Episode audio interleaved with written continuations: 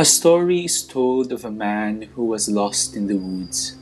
Later, in describing the experience, he told how frightened he was and how he had even finally knelt and prayed. Someone asked, "Did God answer your prayer?" "Oh no," the man replied. "Before God had a chance, a guide came along and showed me the way out." Like that man, many people are blind to the many blessings that God daily showers upon them. They awake to see the sun shining and do not give thanks to God.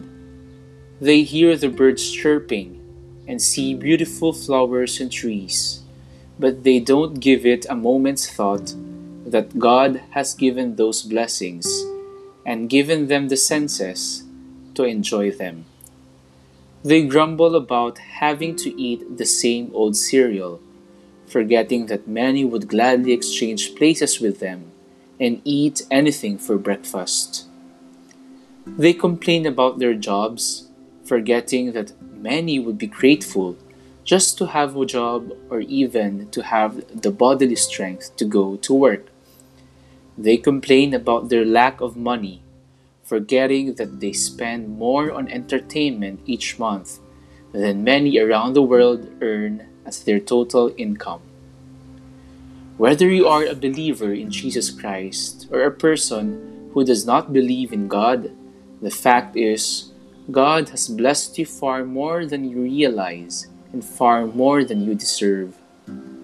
Even being taught the ways of God and how we can respond to these blessings is a grace for Him.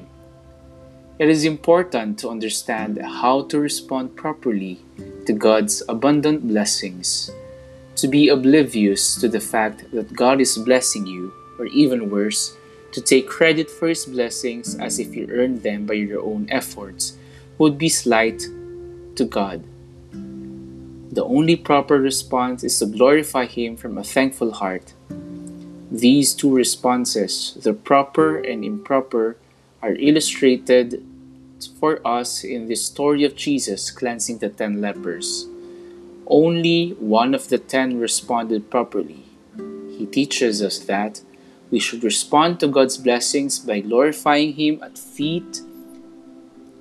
Jesus' feet from thankful hearts, and doing our part in using these blessings to continue His mission as faithful Christians.